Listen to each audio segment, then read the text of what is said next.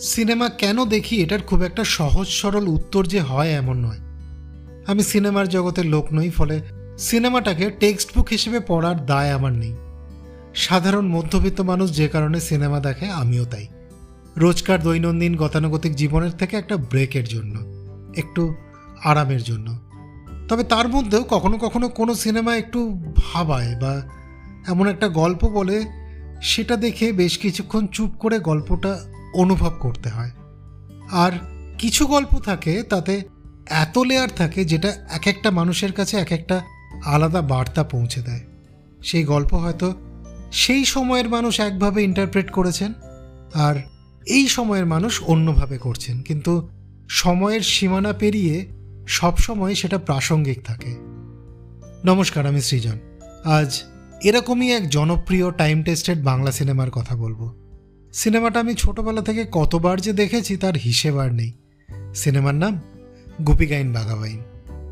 আমার যতদূর মনে পড়ছে, প্রথম দেখেছিলাম কোনো এক গরমের ছুটিতে। দূরদর্শনের কলকাতা কেন্দ্র তখন ছুটি ছুটি বলে একটা অনুষ্ঠান করত। সেই সময় নির্ভেজাল আনন্দ পেয়েছিলাম। ইনফ্যাক্ট, আমি আগে সিনেমা দেখে পরে গল্পটা বইতে পড়েছিলাম এবং অবাক হয়েছিলাম এটা দেখে যে কয়েকটা নাম ছাড়া ঠাকুরদা উপেন্দ্র কিশোর রায়চৌধুরীর লেখা গল্পের প্রায় সবই পাল্টে ফেলেছেন পরিচালক সত্যজিৎ রায়।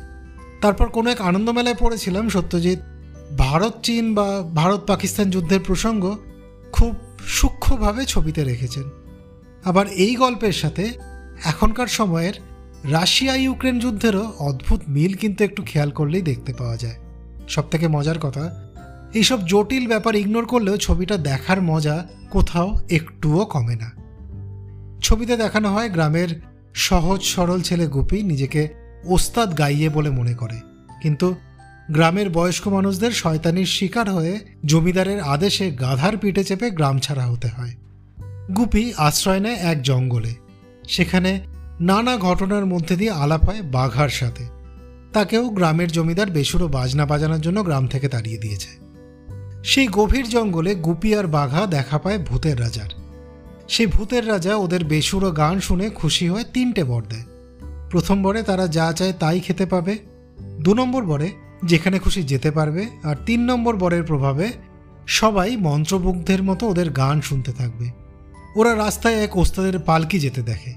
সেখান থেকে জানতে পারে শুন্ডি রাজ্যের রাজা গানের প্রতিযোগিতা করছেন। অনেক মজার ঘটনার মধ্যে দিয়ে তারা পৌঁছায় শুন্ডি। তাদের গান শুনে রাজা মুগ্ধ হন। গুপি বাঘাকে রেখে দেন রাজপ্রাসাদে। এরপর একদিন খবর আসে, হাল্লার রাজা আক্রমণ করতে চলেছে শুন্ডিকে। হাল্লার রাজা আর শুন্ডির রাজা আসলে দুই ভাই। এরপর নানান ঘটনার মধ্যে দিয়ে কীভাবে এই দুইজন যুদ্ধ আটকালেন, সেটা জানার জন্য সিনেমাটা দেখতেই হবে। বাংলা সিনেমার ইতিহাসে অন্যতম সেরা সিনেমা শুধু নয়, সবচেয়ে জনপ্রিয় সিনেমা হিসেবেও এই ছবিরই নাম একটা লম্বা সময় ধরে ছিল। যে রেকর্ড পরে আর একটা মিউজিক্যাল সিনেমা এসে ভেঙে দেয়।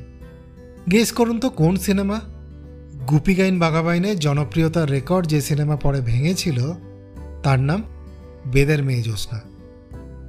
উনিশশো উনসত্তরের আটই মে রিলিজ করেছিল দু ঘণ্টার একটু বেশি সময়ের গুপি গুপিগাইন বাঘাবাইন। রিলিজের সাথে সাথে বিপুল জনপ্রিয়তা। টানা একান্ন সপ্তাহ ধরে সিনেমা হলে চলেছিল সেই সময়। শুধু জনগণের ভালোবাসাই নয়, সেরা ছবি ও সেরা পরিচালকের রাষ্ট্রপতি পুরস্কারও জিতে নিয়েছিল সেই বছর। এই সিনেমার দুবছর আগে সত্যজিৎ কলম্বিয়া পিকচার্সের সাথে নিজের লেখা বঙ্কুবাবুর বন্ধু। এই গল্পের ওপর ভিত্তি করে এক মহাকাশের আগন্তুকের গল্প নিয়ে সিনেমার কাজ শুরু করেন। যদিও শেষমেশ সেই কাজ আর হয়ে ওঠে না। কিন্তু তিনি ততদিনে ছোটদের জন্য সিনেমা বানাবেন বলে মনস্থির করে ফেলেছেন। ফলে হাত পড়ল ঠাকুরদার লেখা গল্পের ওপর। ওদিকে সিনেমার বাজেট একটু বেশির দিকে অনেক আউটডোর আর অনেক ক্যামেরার কাজ। সেই সময় ওনার regular producer R D Bansal পিছিয়ে গেলেন বাজেট দেখে। অনেক খোঁজাখুঁজির পর পূর্ণিমা পিকচার্সের নেপাল দত্ত ও অসীম দত্ত এগিয়ে এলেন।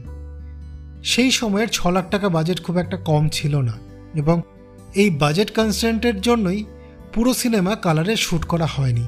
শুধু শেষে অল্প একটু জায়গা কালারে শ্যুট করা হয়েছিল।